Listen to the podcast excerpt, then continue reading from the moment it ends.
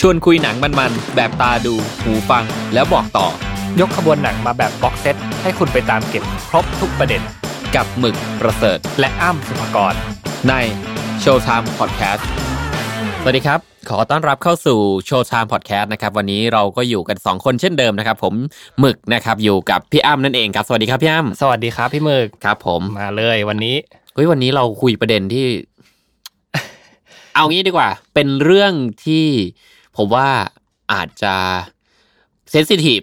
นะครับ ใช่ใช่ สำหรับใครหลายคน อืม นะครับ เพราะฉะนั้นก็บอกไว้ก่อนว่าจริง ๆ เราไม่ได้บอกว่าสิ่งไหน ถูกหรือผิดความเชื่อไหนดีหรือไม่ดีอันไหนดีหรือแย่กว่ากันนะครับ เราไม่ได้บอกนะแต่เราอยากจะมาแตกประเด็นจากหนังเรื่องหนึ่งที่ได้รับการกล่าวขานมานานนะครับว่า ใช่ กล้ามีความกล้า อืม ที่จะหยิบประเด็นที่มันเซนซิทีฟ ครับ ในประเทศที่มันเซนซิทีฟเลือกประเด็นนี้ด้วย ประเทศที่เรียกได้ว่าประเด็นนี้เนี่ยเข้มข้นที่สุดแล้ว เข้มข้นที่สุดถึง อืม ขั้นแบบก่อจลาจลมีการประท้วงมีการ เขาเรียกว่าอะไรอ่ะ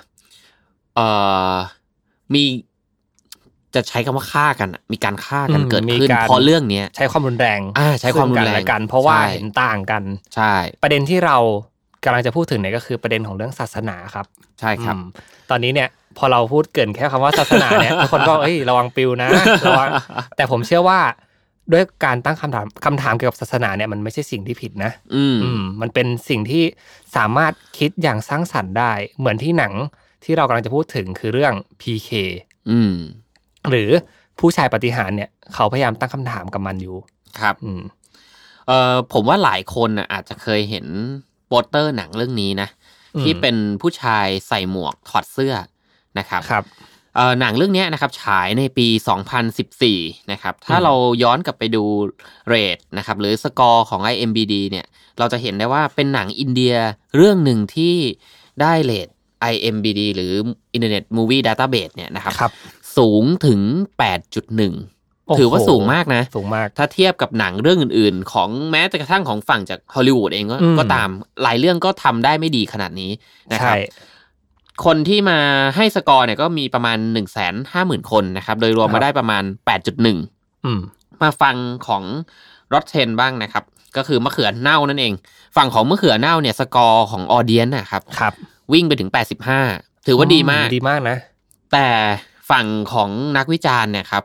อืม อันนี้ผมไม่รู้ว่าทำไมนักวิจารณ์รีวิวให้น้อยจัง หมายถึงว่าจำนวนคนที่รีวิวว่ามี 22 คนเท่านั้นเองนะครับให้มา 77 ก็ถือว่าไม่ได้น่าเกลียดยังอยู่ในจัดอยู่ในฝั่งของมะเขือสดอยู่ อ่า นะครับ ใช่ หนังเรื่องเนี้ยผมเกรินก่อนว่า จริงๆอะผม ไม่เคยดูหนังอินเดียเลยเนี่ยแล้ว อืม วันนั้นอะผมก็ไล่เช่าหนัง ผมแต่ก่อนมันเป็นร้านเช่าหนังแล้วเช่า ครับ ทีละห้าเรื่อรู้ง อายุเลยครับ เช่าทีละเอ่อเป็นแพ็กเกจอะครับ สมมติว่าร้อยหนึ่งอาจจะได้ห้าบวกหนึ่งผมก็เช่าทีละละ อ่า หกเรื่องห้าเรื่อง เช่าจนหมดนะครับ จนวันหนึ่งเราก็ เอ๊ะ ไม่มีเรื่องอะไรดูละนะครับ อืม เราก็เห็นตั้งอยู่ แล้วก็เลยลองหยิบมา ในปี ะครั 2014แล้วครับ บใช่ ประมาณนั้นใช่ไหม เออในในช่วงนั้นน่ะร้านเช่าหนังเริ่มตายแล้วนะพูดก่อน ครับ เริ่มหายากแล้วนะ แต่ว่า อืม ผมอะก็ยังมีไปเช่าอยู่บ้าง เพราะหลังตอนตอนปี 2014เนี่ยผมเริ่มดูอินเทอร์เน็ตแล้วล่ะ ครับ แต่ว่าตลอดระยะเวลาที่ผ่านมา ผมจะมีร้านเช่าหนังประจำที่เพิ่งเขาเพิ่งเพิ่งปิดไปได้ไม่นานมากนะครับ เออ ก็เจ๊งกันตามการเวลานะครับ อืม ตัวหนังเรื่องเนี้ย พอดูปุ๊บ อันความรู้สึกแรกกันผมรู้สึกว่า ผมเองอ่ะ มันจะสนุกว่าแม่งเป็นหนังอินเดีย แต่พอดูแล้วแม่ง อืมอืม โอ้โห ชวนคิดมาก เขาเขาเรียกว่าอะไรอะในในใจของเราทุกคนอ่ะ อืม ส่วนมากจะมีม่านวัดบางอย่างนะเกี่ยวกับ ครับ หนังบอลิวูดหนัง อืม อินเดียว่า มันจะคล้ายๆกันหมด อืม เหมือนมันจะเป็นนอมความเชื่อเดิมๆอะครับพี่หมึก ถูกต้อง อย่างเช่นแบบหนังอินเดียเหรออ๋อเดี๋ยวเต้น เออ เดี๋ยววิ่งข้ามภูภูเขาเต้นกัน เดี๋ยวมีแบบมารุมกันมีเทพ อืม มารุร่วมกันเต้น แล้วก็แบบมีฉากที่เป็นฉากในตำนานอย่างเช่นแบบหลบหลังต้นไม้ สวนไป อ่า สวนมาสองชั่วโมงจบ อันนี้คือหนังอินเดียในภาพจำเรา ในภาพจำ อืม แต่ในความเป็นจริงมีแบบนี้ไหม มีครับ อืม แต่ว่ามันลดลง ผมเข้าใจว่าการที่พ่วมกับเนี่ย ใส่สิ่งนี้เข้ามาเนี่ย เพราะว่าตลาดของอินเดียชอบสิ่งนี้อยู่นะครับ ทุกเรื่องที่ผมเอ่อดูเคยดูของอินเดียนะครับ ส่วนใหญ่นะ ประมาณ 80% 75ถึง80%นะมีฉากที่เป็นซีนร้องเพลงและเต้น แต่จะไม่เยอะมากนะครับ ครับ ประมาณสักสองสามนาทีเท่านั้นเอง อืมอืม นะครับอ่ะโอเค เราเข้าเรื่องดีกว่านะครับ เกรินมานาน ได้ครับ เรื่องของ PK เนี่ยเราเริ่มจากความหมายนะที่มาของ ได้ หนังก่อนนะครับ พี่ พี่อ้ำลองเล่าให้ฟังหน่อยได้ไหมครับ โอเค ว่าที่มาเป็นยังไง แล้วก็ใครเป็นนักแสดงบ้าง ได้ครับ นะครับ ได้ คือ PK เนี่ยเขาผมผมพูดว่ายังไงดี เป็นหนังที่เริ่มอย่างฉลาด อืม ก็คือการที่จะเล่นเรื่องประเด็นเรื่องศาสนาเนี่ย ถ้าเราเป็นคนที่มีประสบการณ์อยู่ในโลก แล้วก็อยู่ร่วมกันมาเนี่ย เราจะไม่ค่อยกล้าตั้งคำถามกับมัน อืม ซึ่ง big question ใหญ่ของหนังเลยคือทำไมถึงกลัวการตั้งคำถามกับศาสนา ทำไมถึงกลัวการตั้งคำ ใช่ ถามผมชอบประโยคนี้มาก แล้วผ อื ม ม ว่าใครที่ได้ฟังในช่วงนี้อาจจะอิน เพราะว่าในสังคมบ้านเราตอนเนี้ย มันมันกลายเป็นว่าทุกคนตั้งคำถาม หลายๆ กับ อย่าง ห มัน ลาย เปลี่ เรื่ ยน อง ไป ใช่ ใช่ ซึ่งหนังเรื่องนี้เนี่ยเลือกที่จะนำเสนอตัวตนของตัวเอกหรือพระเอกเนี่ย ครับ เป็นมนุษย์ต่างดาวครับพี่หมึก อืม เป็นมนุษย์ต่างดาวที่ลงมาแบบเหมือนลงมาสำรวจโลกแหละ ผมชอบซีนเปิดมาก ใครยังไม่ดูลองไปดู ไม่รู้อิโหนอิเหน่ เออ มากคือลงมาแล้วก็เอ้ยปั๊มปั๊มเปิดเปิดเออเอออะไรเงี้ยครับ อ่า แล้วมนุษย์ต่างดาวเนี่ยก็จะมีลักษณะเป็นหูกลาง อ่า ก็น่ารักดีนะครับ แล้วก็ตาโตโต อ่า ๆซึ่งนักแสดงคนนี้เนี่ยก็คือคุณอาเมียร์คาน อืม เขาเป็นชื่อดังเลยนะของบอลิวู Bollywood ดเลยนะ เป็นเบอร์หนึ่งเลยแห ต้ ละ นต้นๆเลยอะ ใช่ใช่เขาบอกว่าเอ่อพอพอคนนี้ลงมาเนี่ย เขาก็จะแบบไม่รู้เจอคนคนแรก เจอมนุษย์คนแรก มนุษย์เข้ามาหาเพราะว่าเห็นเขาแก้ผ้า อืม เขาแบบไม่มีอะไรเลยนะครับ แล้วเขาก็จะมีสร้อยประจำตัวอยู่ ติดอยู่ตรงนี้ ซึ่งมันสร้อยที่เอาไว้เรียกยานอวกาศ อ่า อืมสร้อยตัวนี้เนี่ย พอมนุษย์เห็นมันดูมีของเป็นของมีราใชคา่ ใช่ มันดูเหมือนอัญมณี ใช่แล้ว อืม สิ่งที่มนุษย์ทำกับเขาอย่างแรกเลยครับ ขโมย คือขโม ย ขโมยแล้วก็แลก อ่า แลกกับอ่าอะไรนะวิทยุอ่ะ อ่า เออแลกแลกวิทยุแล้วก็วิ่งหนีไป เอาสร้อยเรียกยานอวกาศไปแล้วกับวิทยุ เขาก็ใช่ใช่แล้วก็แล้วก็ อืม หนีหนีพอเขาก็ตามแบบตามจับไม่ทัน อืม ทำให้เขาอ่ะไม่สามารถกลับไปที่ดาวของเขาได้ อืม เรื่องมันเริ่มตรงนี้ครับ แล้วเขาก็ไม่ไม่รู้จะไปเรียกร้องอะไร อืม กับใครเลยนะครับ แล้วก็เริ่มเริ่มที่จะเหมือน quest เอ่อเขาเรียกอะไร objective หลักๆ ของคุณคนนี้เนี่ย คือเขาจะต้องกลับไปตามหาสร้อยเส้นนี้ เพื่อกลับกลับไปที่ดาวของเขา อืม และการที่เขาจะตามหาสร้อยเส้นนี้ได้เนี่ยเขาก็ต้องเรียนรู้วัฒนธรรมของมนุษย์ อ่า เพื่อที่จะเข้าใจว่าทำไมมนุษย์ขโมย อ่า ทำไมทำไมมนุษย์ถึงไม่คุยกับเขา อ่า เออทำไมมนุษย์ถึงมีนิสัยอย่างนี้อ่า อืม อะไรอย่างนี้ครับ เขาก็เลยเริ่ม การที่เขาจะเรียนรู้จากมนุษย์ได้เนี่ย เขาต้องไปจับมือ ไปเหมือนเหมือนพวกเนี้ยจะมีพลังพิเศษก็คือถ้า อืม ถ้าได้จับมือสัมผัสกับใครนานๆเนี่ยจะเรียนรู้ภาษา อ่า อืมเหมือนพวกคอมพิวเตอร์ดูดจากตัมไดรฟ์อะไรเงี้ยครับ อืม อืมซึ่งพอพอเขาได้ได้อยู่อยู่ในโลกใช้ชีวิตไปสักพักหนึ่งเขาก็รู้ว่ามนุษย์เนี่ยมีความซับซ้อนอย่างมาก อืม ซับซ้อนในแง่ของวัฒนธรรม ซับซ้อนในแง่ของการใช้ชีวิต แล้วก็มนุษย์เนี่ยเป็นสิ่งเอ่อเขาบอกว่าสิ่งที่ทำให้มนุษย์แตกต่างจากเขาอะคือมนุษย์อะชอบโกหก อ่า อ่าอันเนี้ยคือคำถามแรก แบบมนุษย์ไม่พูดความจริงกับคนอื่น แต่พูดการแบบเป็นการถนอมน้ำใจกับคนอื่น หรือว่าพูดบางอย่างเพื่อให้ตัวเองอะได้มา ซึ่งสิ่งหลอกลวงอะไรบางอย่าง ซึ่งพอพอเขาไล่ไปถามเรื่อยๆอะพี่หมึกว่าแบบเฮ้ยเขาจะไปเอาสร้อยนี้จากไหน ม เขาเขาอะทำสร้อยหายอะไรเงี้ยครับเหมือน อืม เหมือนพอเขาเรียนรู้ไปเรื่อยๆ แล้วก็เริ่มถามเนี่ย กลายเป็นว่ามนุษย์อะก็จะปัดความรับผิดชอบ ปัดรับความรับผิดชอบไปหาแบบไปถามพระเจ้าดูสิ อ่า อ่า พระเจ้าเท่านั้นที่รู้ อ่ พระเจ้าเท่านั้นที่มีคำตอบให้คุณ อ่า อ่าเขาก็เลยเริ่มถาม นี่ ตั้ง คือคำถาม ภารกิจในการตามหาพระเจ้านะครับ เพื่อ ใช่ ถามว่าสร้อยอยู่ที่ไหน ใช่ทำไม อืม แล้วคนน่ะก็เหมือนเขาพบพบเห็นว่าแบบทุกคนน่ะ พึ่งพระเจ้ากันหมดเลย อืม เออ ใครๆก็อยากอยากจะปัดความรับผิดชอบให้พระเจ้า อืม อยากให้แบบเคารพพระเจ้าแล้วพระเจ้าจะช่วยคุณ ม อ่าอันนี่คือคำถาม แต่ คือตลอดหนังเรื่องเนี้ยมันมันมันสะท้อนมาก ผมว่าบางคนดูอาจจะรู้สึกไม่ชอบก็ได้นะครับ แต่ว่าสำหรับผมผมชอบนะ ผมรู้สึกเป็นคำถามที่ชวนคิดมากว่า เอ๊ะทำไมทุกอย่างเราถึงต้องอิง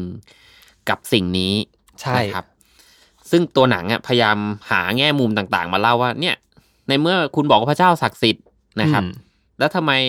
พระเจ้าถึงไม่ทำสิ่งนี้ให้คุณ อ่า เออทำไมพระเจ้าถึงมาอยู่ในรูปแบบของเครื่องราง อ่า นะ ใช่ ครับ เอ๊ะทำไมพระเจ้าถึงมีขายทั่วไปอะไร อืม อย่างเงี้ย อืม นะครับ มันมันจะเป็นตัวละครที่มีคำถามง่ายๆ เหมือนเด็ก ผมว่ามันเป็นเหมือนเด็กที่ เหมือนเด็ก ค่อย เหๆมือนเด็ก สำรวจ ใช่ใช่ สำรวจเอ่อประเทศอินเดียวคาม แล้ว อิ กัน นโนเซนต์เนี่ยทำให้ อืม หนังเรื่องนี้เนี่ยกล้าตั้งคำถามไปหมดเลย ใช่ แล้วความสวยของคุณคนนี้เนี่ยอ่ะผมผมขอเพิ่มเติมเนื้อเรื่องอีกนิดนึงก็ ครับ คือที่ชื่อว่า PK เนี่ย อืม เพราะว่าคำว่า PK เนี่ยครับ มันมันมีความหมายมาจาก ภาษาฮินดีครับ ที่ที่อ่านว่า PK เนี่ยแหละ อืม หรือภาษาอังกฤษแปลว่า tipsy ที่แปลว่าขี้ ขี้เมา เมาอ่าเขาก็เลยเรียกคนนี้ว่านายเม านายเมาเลยคน เพราะว่ามันเหมือนคนเหมือน คนคนบ้าคนสติไม่ดีอะไรครับ พออยู่ที่โลก อ่า แล้วนายเมาเนี่ยก็เลยไปตามหาว่าพระเจ้าเป็นยังไง แต่กลับพบว่าพระเจ้ามีรูปหลากหลายรูปแบบมากตามความ อืม เชื่อของแต่ละคน ใช่ เยอะไปหมด แล้วมันซวยตรงที่มันลงไปที่อินเดี ย เพราะอินเดียเนี่ยเป็นก็อย่างที่รู้กัน เป็นประเทศ ศาสนา ที่มีศาสนาฮินดูนะครับ ใช่ มีเออเขาเรียกอะไรนะ มีพุทธนะครับ อืม มีหลายนิกายด้วยนะ มีหลานิกาย นะครับ มาก แล้วก็มีเอ่อศาสนาที่เป็นเหมือนมันไม่เชิงศาสนาเป็นลัทธิด้วยนะครับ อืม เพราะฉะนั้นเนี่ยความเชื่อมันรวมกันอยู่ที่นั่นหมด ใช่ใช่ แล้วบางศาสนาเนี่ยเขามีความเชื่อว่าพระเจ้าเขามีเป็นหลายหลายองค์ หลาย มาก ปางหลายองค์ ใช่ ซึ่ง และแต่ละปางแต่ละองค์เนี่ยก็จะมีรูปแบบที่แตกต่างกันออกไปอีก ใช่ และ ตาม ทำหน้าที่ไม่เหมือนกันด้วย ใช่ มีฟังก์ชันนะครับ พระเจ้าคล้ายๆกับ iPhone อยู่อย่างหนึงก็คือว่าเรา สามารถถ่ายได้ว่าเดี๋ยวทำอะไรได้บ้าง ใช่ใช่ นะครับ ฟังก์ชัน อืม ต่างกัน ใช่ แล้วก็แค่เปลี่ยนที่เป็นนิดเดียวอะครับ อืม แบบเหมือนจากพื้นที่ที่เป็นภูเขาลงมาสู่พื้นที่ราบเนี่ย ครับ หน้าตาของพระเจ้าก็จะต่างกันไป ถูก แล้ว ต้อง ซึ่งศาสนาฮินดูเนี่ยตามหลักแล้วเนี่ยคือเขาเป็นศาสนาที่รวมศูนย์เนาะหมายถึ อื ง ม ว่ารวมความเชื่อทุกอย่างเข้าด้วยกันทำให้เทพเจ้าเขามีหลายองค์มาก ครับ ก็มีบางคนก็แนะนำให้เอ่อในเมาเนี่ยไปหาพระศิวะ ไปหาพระพรหม อืม ไปหาพระอะไรต่างๆ นานานะครับอืมพระนารายณ์อะไรเงี้ย อ่า อืมซึ่งเขาก็เริ่มมันจะมีเหตุการณ์หนึ่งผมชอบมากเลยก็คือ เขาไปที่วัด ครับ แล้วก็เหมือนเหมือนทุกคนน่ะก็จะหยอดเงินเพื่อบริจาค อืม อืมเพื่อเอาของไหว้สังฆทานเนี่ยครับ เข้าไปบูชาพระเจ้า เพราะว่าเขาว่าถามว่าเขาจะไปหาสร้อยของเขาได้ที่ไหนอะไรเงี้ย อืม ไอคนขายเนี่ยคนขายพวกเครื่องสังฆทานเนี่ยก็บอกว่าแบบซื้อเนี่ย แล้วก็เอาไปถามพระเจ้าข้างในอะไรเงี้ยเออก็เลยซื้อแล้วก็เอาไปถามพระเจ้าข้างในสิ่ง ผมเห็นซีนนี้แล้วแบบเออผมไม่ใช่บอกว่ามันดีหรือไม่มันเป็นความสุขทางใจนะครับ อืม ผมว่าเป็นความสบายใจที่ได้ทำแต่ว่าบางครั้งอ่ะมันแบบ คือมันเป็นอะไรที่แบบเป็นพุทธพาณิชย์เป็นศาสนาเชิงพาณิชย์แล้วกัน ใช่ใช่ คือมันชัดเจนมากเลยว่าถ้าคุณซื้อสิ่งเนี้ย แล้วคุณก็ไปถามแล้วคุณจะ ได้ แต่คุณต้องจ่ายเงินผมก่อนนะ เออ ซึ่งผมว่าธุรกิจในบ้านเราประเภทเนี้ยก็เยอะ เยอะ เยอะ เรา มาก พูดตามตรงนะ ใช่ เราพูดตามตรงก็ อืม มันเป็น culture shock อย่างหนึ่ง ครับ ที่นายเมาอ่ะต้องเจ อ พอเขาเข้าไปเนี่ยเขาก็ไม่ได้อะไรกลับมาครับ ก็คือได้ของที่เป็นแบบเขาเรียกว่าอะไรอ่ะที่สักการะแล้วอาบน้ำมนต์อะไรมาแล้ว กลับมาเลยอะเออเขาก็เขาก็เลยเอาคราวนี้เขาก็เลยเปลี่ยนวิธีการ อืม ไปบอกว่าแบบอยากได้พระเจ้าตัวเป็นๆที่จับต้องได้อะไรเงี้ยเขาก็เลยต้องเอาตังค์อ่ะที่เขามีอ่ะไปแลกเพื่อได้หุ่นที่เป็นหุ่นของพระศิวะ อืม ออกมา ครับ แล้วเขาก็นี่เหรอพระเจ้าอะไรเงี้ยแบบตกใจมากเหมือนเด็ก ๆ ที่ได้พระเจ้ามาอะไรเงี้ยครับเขาก็เลยแบบเขาถามว่าต้องทำยังไงบ้าง อ่า ก็เลยบอกให้ไปบูชา ไปนั่งบูชาพระเจ้า แล้วก็ อ่าย ยกมือว่าขออะไรเงี้ยครับ อ่า พอเขาไปนั่งแล้วก็ยกมือขอสรุปว่ามีคนน่ะเอาขนมปังมาให้ เออ เพราะว่าลายล้อมของเขาเนี่ยจะเป็นแบบ เอ่อขอทานทั้งหมดอะไรเงี้ยครับจันทานอะไรเงี้ยครับ เออ เออ ก็ เขา คื ก็ อจริงๆอ่ะพระเจ้าไม่ได้เอาให้หรอก ใช่ มีคนสงสาร มีคน เห็น สงดูสารจะดูท่าจะหิ วแล้วขนมปังวางให้กินหน่อย น่ารักมากผมว่าผมว่าฉากนี้ก็เป็นหนึ่งในหนึ่งในนัยยะซิมโบหนึ่ง อืม เออที่แบบทำให้นายเมาเนี่ยเชื่อว่าพระเจ้าอ่ะมีจริง อืม อ่ะ เริ่มเชื่อละ เออเชื่อแล้วเพราะว่าพระเจ้าอ่ะมีปาฏิหารย์เนี่ยมาช่วยให้ขนมปังเข้าเข้ามือเลยครับ อ่าคือเอาง่ายๆเป็นเหมือนกับอ่าพระเจ้าเนี่ยอยู่ในโลกเนี่ยก็เป็นเหมือนซูเปอร์แมน สามารถทำอะไรได้ทุกอย่างในความเชื่อของนายเมา ใช่ ใช่ไหม ใช่ใช่ อืม มันก็จะมีแบบบาง question ที่เขายังตอบไม่ได้คือคนไหนวะ อ่ะ หมายถึงว่าต้องบูชาคนไหน อ่า ต้องบูชาวิธีไหนอะไรเงี้ย อ่า บางบางทีเขาไปหาที่สำนัก อืม ก็บางสำนักบอกว่า ต้องคานไปหาพระเจ้า อื ม ต้องกิ้งตัวไปหาพระเจ้าเล ยเออต้อง ต้องแบบ อ่า ต้องทำนู่นทำนี่ อ่า พอเห็นแบบเห็นคนน่ะไปปรึกษากับเขาเรียกว่าอะไรอ่ะผู้เหมือนคนที่สูงส่งอะครับ อืม ที่อยู่ใกล้ชิดพระเจ้ามี ผู้นำศาสดา ผู้นำศาสดาเออ เป็นเอ่อเขาเรียกอะไรเหมือนเป็นผู้ส่งสารแล้วกันนะครับ อ่า ซึ่งแต่ละศาสนาเนี่ยก็จะมีของตัวเองนะครับ ทุกที่แหละนะครับ อืม ยกเว้นบางศาสนาที่เขาอาจจะไม่ได้มีผู้นำศาสดาที่ระบุเป็นชัดเจนนะครับ อืม แต่เป็นแค่ผู้ส่งสารอย่างเดียว แต่ถ้าของคริสต์หรือคาทอลิกนี่ก็จะชัดเนาะก็จะมีสันตะปาปาใช่ไหมครับ ใช่ครับ ของฮินดูเนี่ยผมไม่มั่นใจ อืม นะครับ ของพุทธเราก็จะเป็นทั่วไปก็ตามเขาเรียกว่าตามเอ่อ ตามข้อสอบอะเขาเรียกอะไรนะ จำได้ปะ จำไม่ ได้ ข้อสอบที่ แต่ผม อ่า อ่านึ นึกออกใช่ไหมฮะ สังฆราชป่ะครับ อ่า อ่า ตามตำแหน่งจะเรียกว่าตำแหน่งได้ปะ ตามตำแหน่ง เออตา ตาม ม ตำ ตำ แห แหน่ น่ง ง อะไรเงี้ยครับ อืม อืมถ้าผิดก็ขออภัย อ่าขอรับผิดขออภัยฮะ ค อ่ะ รับ ต่อ อ่าก็คือ ไปหาผู้นำศาสนา ใช่ อืม แล้วแล้วเขาก็เข้าไปดูอะ ค ว่า รับ เขาทำยังไง ที่แบบไปปรึกษาผู้นำศาสนาเนี่ยก็มีคนหนึ่งยกมือ ครับ คนที่เข้ามานั่งฟังเป็นคนที่ศรัทธาอะไรเลยครับบอกว่าเนี่ยเมียเขาอ่ะกำลังจะแบบตาย อืม เออกำลังเป็นโรคป่วยหนักมาก ผู้นำศาสนาก็เลยแบบเหมือนทำสัญญาณนะครับ เหมือนเอี้ยงหู อ่า เหมือนว่ารับสารจากพระเจ้า โอ้ ว่าพระเจ้าอ่ะให้ทำอะไร คือเอียงซ้ายปุ๊บได้ยินเลย อ่า แล้วเขาก็คุยกับพระเจ้าไปพักหนึ่งครับ แล้วก็บอกว่าแบบคุณอ่ะต้องเดินทางไปที่แบบหุบเขานู่นนี่นั่น อืม ข้ามไปเจ็ดวันเจ็ดคืน อ่า เพื่อที่จะเหมือนไปหาสถานที่แห่งหนึ่ง อืม แล้วปาฏิหารย์น่ะจะเกิดขึ้นกับคุณ อ่า อ่าไอนายเมาเนี่ยก็แบบไม่เชื่อแหละ อืม ก็เลยแบบยกมือบอกเนี่ยวองนัมเบอร์ อ่า อ่าเป็นการแบบรับสายที่ผิด อ่า เพราะว่าอะไรคนพ่อหรือว่าแบบคนรักที่ไหนกันน่ะที่จะแบบไปให้ทรมาน อืม แล้วก็แบบไม่ไม่ได้ช่วยเหลือทันทีที่ อืม แบบขอร้องขอแต่ไปทำสิ่งที่ยากกว่า ที่มันดูเป็นไปไม่ได้ อืม อะไรอย่างเงี้ยครับ เหมือนกับความรักจริงๆอ่ะการช่วยเหลือ ถ้าเรารู้สึกเราอยากช่วยใครบางครั้ง เราไม่ได้คาดหวังจะได้ข้อแลกเปลี่ยน อืม แต่พีเคกำลังตั้งคำถามว่าถ้าพระเจ้ารักคุณจริงแคร์คุณจริงอ่ะ อืม ทำไมต้องมาให้ทำสิ่งที่มันทรมานก่อนที่จะให้ความช่วยเหลือ ใช่ ทำไมไม่ให้ความช่วยเหลือทันที ใช่ อืม แล้วกลายเป็นว่าพอพอไปย้อนดูกลับมา ภาพมันก็แฟลชแบ็กไปหมดว่าแบบ เอ๊ะ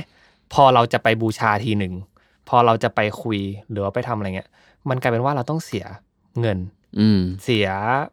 กำลัง อืม ต่างๆ นานาเพื่อที่จะเข้าถึงพระเจ้า มันใช่จริง ๆหรอ อันนี้คือคำถามในหนังนะครับ ไม่ใช่คำถามของผม นะคำถามในหนังเอออืม อืม น่าสนใจ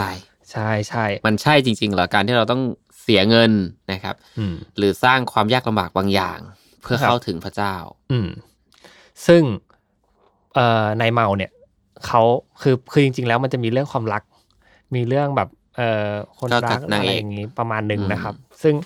เขาสรุปแล้วอะว่าจริง ๆ แล้วหรือว่ามันเป็น business of fear ธุรกิจของความกลัว ใช่ เพราะว่ามนุษย์อะโตมาพร้อมความ เฮ้ยผ ก ม ลัว ผมชอบคำนี้นะ อืม เอ่อตอนที่ผมดูผมดูเป็นภาคไทยแล้วไม่มีซับไม่มี อืม อะไรทั้งนั้นนะครับ แต่ว่าสิ่งที่ผมชอบก็คือว่าจริง ๆอ่ะธุรกิจเนี่ยมันมันถูกสร้างขึ้นในเอเชียเยอะมากนะค อื รับ ม ถ้าเราเห็นความเชื่อบางอย่างที่เกิดขึ้นนะครับ มันจะมีคนที่เอาธุรกิจเอาความเชื่อเนี้ยมาทำแล้วขายมันเสมอนะครับ แต่ว่าเราอาจจะไม่ได้ใช้คำว่า business of fear อะไรแบบนั้นนะครับ แต่มัน ครับ คือธุรกิจของความเชื่อความศรัทธา มีมีที่ยึดเหนี่ยวให้ ถูกต้อง อืมอืม แต่ถ้าพอมองขับกันด้วยประโยคที่ว่าเฮ้ยอันนี้คือธุรกิจของความกลัวแล้วอะมันจะไม่ได้บอกว่าคุณศรัทธาละแต่มันจะบอกว่าคุณกลัว คุณเลยต้องมาใช้บริการธุรกิจนี้ อ่าใช่ ใน อัน ห นี้ นัง คือสิ่งที่ตัวเอกพูด อืม อ่า ตัวเอกความตีความหมายแบบ ตีค นั้ วาน มหมาย ครับ ใช่ครับ ซึ่งในหนังเนี่ยมันจะมีฉากหนึ่งที่โอ้โหผมรู้สึกว่ามันเจ็บจี๊ด อืม มันเจ็บจี๊ดกับผู้ประกอบการ เจ็บจี๊ดกับคนธรรมดา ครับ ก็คือเหมือนมันจะมีคนที่แบบขายของอยู่อะครับ อืม ขายพวกอาหารขายไอติมอะไรเงี้ย ครับ ตั้งอยู่ แล้วนายมาบอกว่าเนี่ยเดี๋ยวเดี๋ยวผมลองทำให้ดูไหมว่า business of fear เป็นยังไง อืม เขาก็เลยไปเอาหินน่ะมาตั้งหินอันหนึ่ง อืม แล้วก็เอาสีแดงอะมาทา อืม ทาที่หิน แล้วก็ทำให้มันดูขังขังๆหน่อย จัดนู่นจัดนี่จัดองค์ประกอบ แล้วก็เอาตังค์อะวางไว้นิดนึง อืม เออ แล้วมันเป็นเป็นหน้าโรงเรียนครับ ที่กำลังจะมีการสอบ อืม อืม คนที่เดินผ่านไปผ่านมา ก็กลัวว่าจะสอบไม่ผ่าน อืม ก็เลยเอาตังค์อะไปวางแล้วก็ไปบูชาหิน อืม ก้อนนั้น ซึ่งไม่รู้ว่าเป็นอะไร แต่ว่าเชื่อว่ามันเป็นของขลัง แล้วก็ อื จะ ม ทำให้เขาว่าผ่าน กับวิกฤตที่เขากำลังจะเจอ อืม กลายเป็นว่าเงินน่ะได้เยอะมาก ไม่ต้องมีการทำโปรโมทไม่ต้องมีการทำอะไรเลย อืม แต่ว่าคนที่ขายไอติมอ่ะยังต้องแบบไปถามลูกค้าว่าแบบอ่ะอร่อยไหมรสชาติเป็นยังไงบ้างอะไรครับ ซึ่ง อืม เป็นประเด็นที่ก็ค่อนข้างเสียดสี อืม ในหนังนะครับ อืมอืม อันนี้เราเห็นได้ทั่วไปเลยเนาะ ใช่ใช่อืมและอีกอ่าประเด็นสุดท้ายที่ผมอยากจะพูดถึงก็คือเรื่องของความรัก อืม ประเด็นนี้เนี่ยก็เป็นประเด็นหนึ่งที่หนังอะเริ่มเล่ามาตั้งแต่เริ่มจนจบเลย ครับ คือตัวนางเอกเนี่ยเขามีคนรักอยู่ แต่คนรักของเขาเนี่ย เป็นคนรักจากเขาเรียกว่าอะไรอะจากคนละประเทศ อืม อืมมาเจอกันที่เบลเยียม ครับ ซึ่งประเทศที่นางเอกอยู่กับประเทศของผู้ชายคนนี้เนี่ย เป็นประเทศที่ไม่ถูกกันในเรื่องของศาสนาทะเลาะกันนะครับ กลายเป็นว่าเขาไม่ให้รักกัน อืม ในแง่ของศาสนา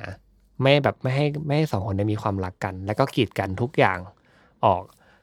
อีกหนึ่งประเด็นที่นายเหมาตั้งคำถามก็คือ แบบทำไมถึงต้องความรักถึงแบบขึ้นอยู่กับศาสนา อืม ความรักจะถ้าเป็นบ้านไม่ใช่คำว่าบ้านเราแล้วกันเป็นโลกเราเนี่ย อืม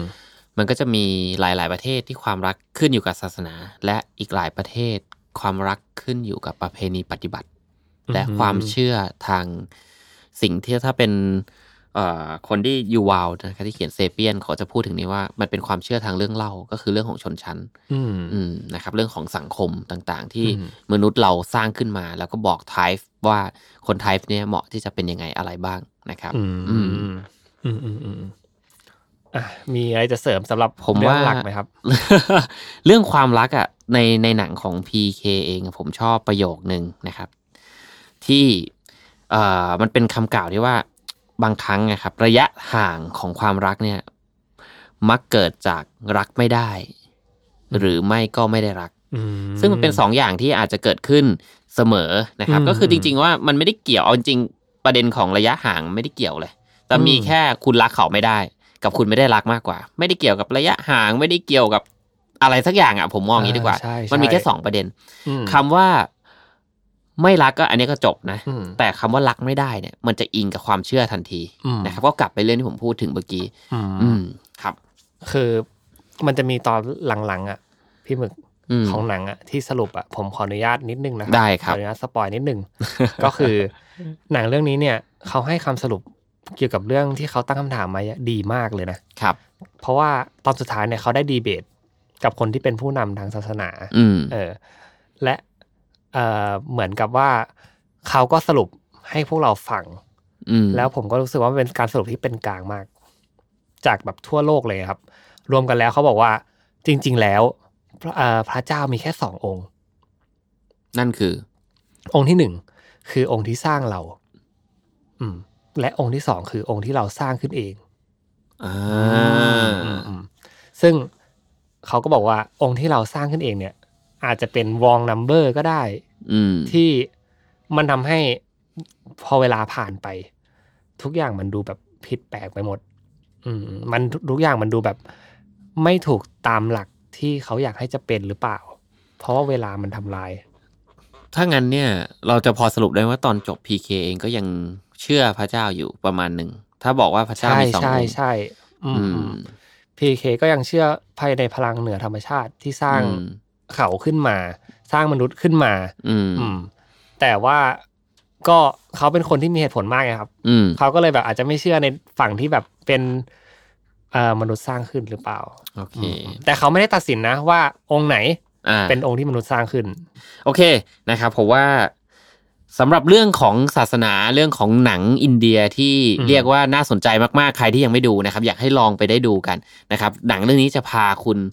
ชวนคิดตลอดทั้งเรื่องอะครับ กับสิ่งที่คุณเชื่อสิ่งที่คุณยึดถืออยู่นะครับ โดยเฉพาะคนผมว่าถ้าคนไทยหลายคนได้ดูอะอาจจะเกิดประเด็นให้ถกเถียงกันอย่างสร้างสรรค์ อย่างสร้างสรรค์แน่นอน นะครับอืมอย่างสร้างสรรค์แน่น เชี อย น ร์ให้ดูมาก ใช่ครับ ลองไปดูกัน PK นะครับ อ่าครับอ่ะต่อไปเดี๋ยวเราเข้าสู่ช่วง Side Story นะครับ โอเคครับสำหรับ Side Story วันนี้นะครับก็เมื่อกี้เราคุยกันเรื่องของ PK นะค ครั รับบ วงการหนังของบอลลีวูด อืม จริง ๆ ผมก็ไม่เข้าใจว่าทำไมต้องชื่อบอลลีวู บอ ด ลลีวูด อ่า อืม ฮอลลีวูดกับบอลลีวูดนะครับ อ่า สิ่งที่ผมอยากจะชวนเอ่อคิดละกันชวนคิดชวนดูนะครับ ก็คือหลายครั้งอะที่เราเข้าใจว่า ผมว่ามันกึ่งกึ่งโมโนโพลีนะมันมันบางครั้งเรามันถูกผูดขาด ถ้าหนังที่ดีแม่งต้องฮอลลีวูดเท่านั้น อืม แต่ถ้าเราได้เห็นโดยเฉพาะช่วงปีนี้นะครับ เราได้เห็นว่าหนังเอ่ออย่าง Parasite นะครับ อืม ได้ชนะรางวัลที่เป็นรางวัลของคนอเมริกัน ก็เป็น อ่า จุดเปลี่ยนที่ ผมว่ามันทำเป็นทริกเกอร์สำคัญนะที่บอกว่าจริง ๆ แล้วอ่ะหนังที่มีคุณตี้อ่ะไม่จำเป็นที่จะต้องมาจากฮอลลีวูดเท่านั้น ไ มีหลายประเทศ จำนต้องผูกขาดเนาะ ถูกต้องไม่ถูกขาดไม่ อืม โมโนโพลีแล้วกัน นะครับ เพราะฉะนั้นเนี่ยผมจะแนะนำสองเรื่องนะครับ เป็นหนังอินเดียนี่แหละอยากให้ลองไปดูกัน ครับ นะครับสำหรับใครที่ยังไม่เคยดูนะครับ เรื่องแรกคือซันจูนะครับ อืม S A N J U นะครับเป็นหนังไม่นานมากนะครับ เป็นหนังที่ออกฉายในปี 2018 นะครับ ครับ IMBD เนี่ยได้ไปถึง อืม 7.8 นะครับ ส่วนในร o เทนโทมาโตสเนี่ย หรือมะเขือม่วงเนี่ยไอ้มะเขือเน่าเนี่ยขอโทษที ครับ นะครับ ฝั่งของนักวิจารณ์ไม่ดีเท่าไหร่นัก แต่ฝั่งของออเดียนเนี่ยได้ 78 อืม ที่ผมไม่อยากพูดฝั่งนักวิจารณ์เพราะว่าสกอร์มันน้อยกลัวจะไม่ดูกัน ไม่รู้ว่าเป็น แต่ลองไปดู เรื่องของประเด็นอะไรหรือเปล่าเนอะ อ่าใช่ แต่ว่าหนังเรื่องเนี้ยครับ มันพูดถึงสื่อ อ่า ใครที่ทำสื่อเนี่ยนั่งอยู่ในมิชชั่นดูดมูนเนี่ยผมอยากให้ดูสิ่งนี้มาก ใช่ไหม แล้วคุณจะเข้าใจว่าจริง ๆ แล้วอ่ะสิ่งที่คุณเห็นกับความเป็นจริง มันอาจจะไม่ใช่สิ่งนั้นก็ได้ อืม มันเป็นการชวนคิดว่าเฮ้ยที่เราเสพกันอยู่อ่ะ ผมนึกถึงหนังอีกเรื่องหนึ่งก็คือ The เอ่อ No Country for Old Men อ๋อ ไม่รู้มีใครเคยดูไหม ผมเคยดู เรื่องเนี้ยจริง ๆอ่ะมันดูเป็นแอคชั่นล้างแค้น อืม แต่จริงๆแล้วมันคือการเสียดสีสื่อนะ อ๋อ ถ้าเดี๋ยววันหลังเดี๋ยวผมจะมาเล่า อ่า เรื่องนี้แล้วกัน อ่าอ่าน นะครับ ดี คุย ดี มันเป็นประเด็นที่เราในฐานะคนทำสื่อแล้วกัน เราค่อนข้างเห็นด้วยมากว่าสิ่งนี้มันเกิดขึ้นจริง อืม ในซันจูเองก็เอาประเด็นของสื่อมาเล่าได้อย่างมันมาก อืม นะครับ อีกอันหนึง อันนี้ประเด็นเมื่อกี้สื่อ อืม ใกล้เคียงกัน อันนี้เป็นประเด็นของการศึกษานะครับ อืม ก็คือทรีดีเอียดนะครับ ตัวหนังเรื่องเนี้ยผมโอเค ผมยอมรับว่ามันมีซีนที่ผมไม่ชอบก็คือซีนเต้น แต่มันแค่สองสามนาที แป๊บเดียวนะครับ แต่ถ้าเราได้ดูทั้งหมดอะเราจะเห็นว่าวิธีคิดของการศึกษาการตั้งคำถามเหมือนเรื่อง PK เลยนะครับ แล้วนักแสดงก็คือคุณอาเมียนคาน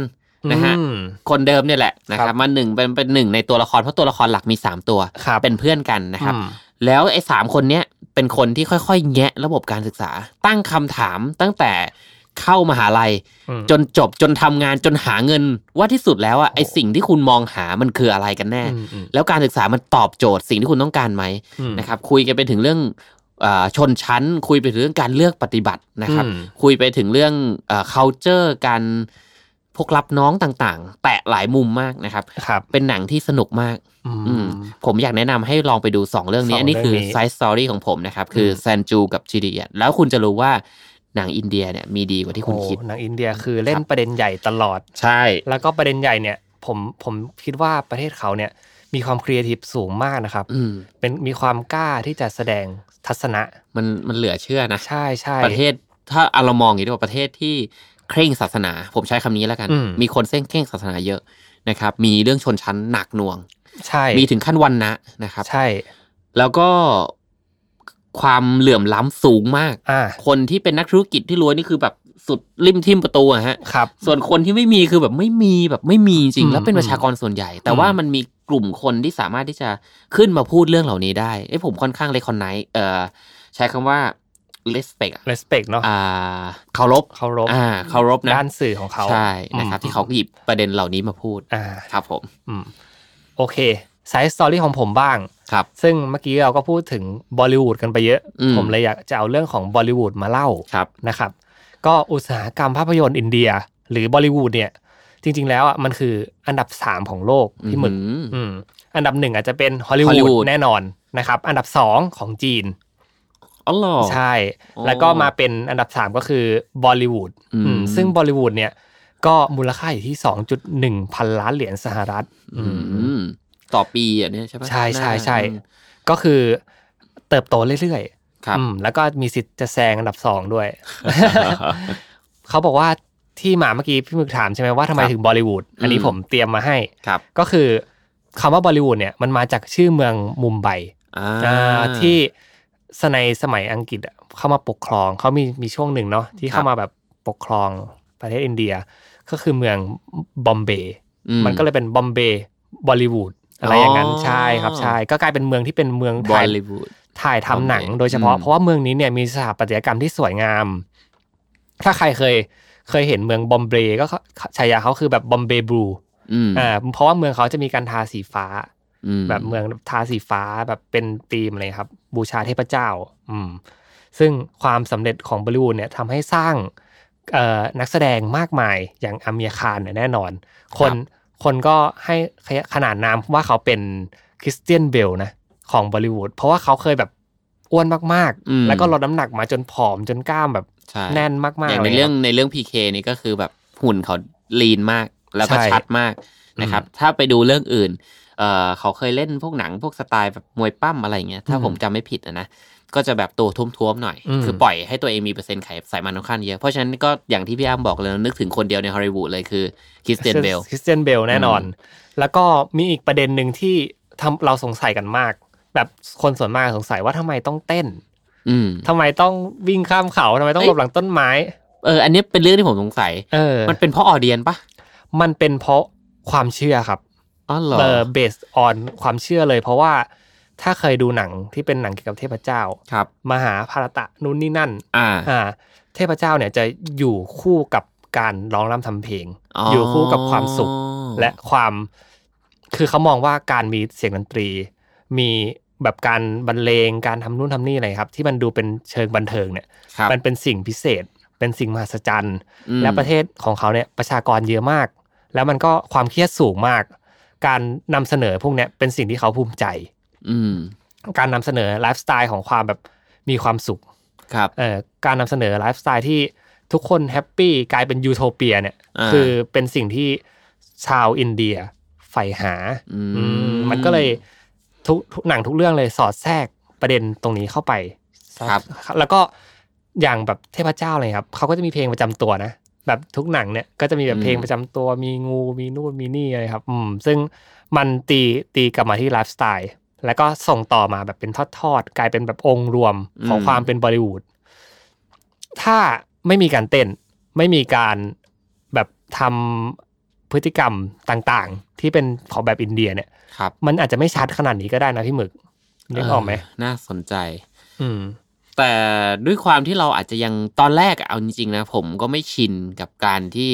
เราดูหนังไป อืม เอออย่างทีดีเอียดอย่างเงี้ยนะครับ เราดูไปสักพักหนึ่งมันมีซีนเต้นเข้ามาประมาณสามนาที อืม นะครับ ไม่ได้เยอะอะไร แต่ตอนนั้นเราณณณช่วงนั้นเราอาจจะยังไม่ชิน เรายังไม่มองว่าอ๋อนี่มันเป็นการสื่อใน c u เจอร์ของเขาอะเรามอง ใช่ เอาตัว ใช่ เราอะเป็นที่ตั้งเว้ย อืม เราเอาตัวเราเป็นที่ตั้งว่าหนังที่สนุกแม่งต้องไม่มีซีนแบบนี้ดิแต่จริงๆพอเราวางตัวลงนะครับ เรามองไปที่อ๋อนี่มันคือวิธีการสื่อ นี่คือ และ วิธี culture เขา วิถีของเขาแล้ว อืม มองไปที่เนื้อเรื่องเมสเซจที่เขาต้องการจะสื่อผ่านตัวสื่อตัวเนี้ยนะครับ อืม แล้วเราจะเสพหนังได้สนุกมากขึ้น ก็เหมือนผมพูดยังไงดี เหมือนอุตสาหกรรมภาพยนตร์ไทยยุคหนึ่ง อืม ที่ต้องมีฉากตบ ต้องมีต้องมีฉากที่สกัดขา อ่า แล้วก็หน้าไปชน กัน อะไรอย่างนั้นก็คือเป็นมันเป็นนอมอะครับ อืม มันเป็นสิ่งที่คนน่ะอิน อืม คนในพื้นที่นั้นน่ะอินทำให้มันต้องถูกตีแผ่บ่อย อื ๆ อื ม มอืม น่าสนใจมาก ใช่ นะครับ ใช่โอเค ก็สำหรับวันนี้ไซส์สตอรี่ของเรา 2 เรื่องก็ประมาณนี้ ครับผม แล้วก็ตัวโชว์ไทม์เนี่ย ผมก็ขอบอกไว้เลยตรงนี้ว่า ประเด็นมันจะค่อนข้างอินเทนซีฟมากขึ้น ประเด็นมันจะเจาะลึกมากขึ้น เพราะว่าเราอะอยากให้แนวทางเป็นหนังที่พูดถึงคอนเทนต์อย่างหนักหน่วงนะ อืม อืมเพราะว่าในมุมมองของคนทำคอนเทนต์ คอนเทนต์ครีเอเตอร์อย่างเราทั้งสองคนเนี่ย ครับ อยากนำเสนออย่างมาก แล้วก็อยากให้รู้ว่าแบบหนังก่อนจะมาเป็นหนึ่งเรื่องเนี่ย เขาคิดอะไรเยอะมาก จริง มันก็เหมือนการเขียนงานเนาะ มันผมเคยบอกนะครับ ก็คือว่าเอ่อบางครั้งถ้าคุณอยากเรียนรู้นะครับ อืม คุณอาจจะไม่ชอบอ่านหนังสือซึ่งไม่ผิดนะครับ อืม บางคนอ่านแล้วง่วงเอ่อบางคนไม่สามารถโฟกัสได้นะครับ ครับ ไม่ชอบฟังพอดแคสต์ไม่ชอบเรียนคลาส อืม ไม่ชอบลงคอร์ส อืม นะครับ สิ่งหนึ่งที่ผมแนะนำหนังกับสารคดีนะครับ อืม อืมมีหลายเรื่องที่พอคุณดูจบแล้วคุณเหมือนอ่านหนังสือเล่มหนึ่ง อ่า นะครับอันนี้เป็นท็อปิกที่น่าสนใจผมคอยฝากไว้ก่อนนะ ผมจะบอกมาโยนว่ามีเรื่องไหนบ้าง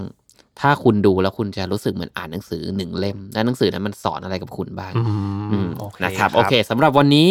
โชว์ไทม์พอดแคสต์นะครับ ผมกับพี่อ้ำก็ขอบคุณทุกคนมาก ๆ ที่ฟังกันจนจบนะครับ ถ้ามีอะไรฟีดแบ็กก็สามารถที่จะคอมเมนต์แล้วก็อินบ็อกกันมาได้ตลอดนะครับสำหรับวันนี้สวัสดีครับ สวัสดีครับ ชวนคุยหนังมันๆ แบบตาดู หูฟังแล้วบอกต่อย กขบวนหนังมาแบบบ็อกเซตให้คุณไปตามเก็บครบทุกประเด็น กับหมึกประเสริฐ และอ้ำสุภกร ในโชว์ไทม์พอดแคสต์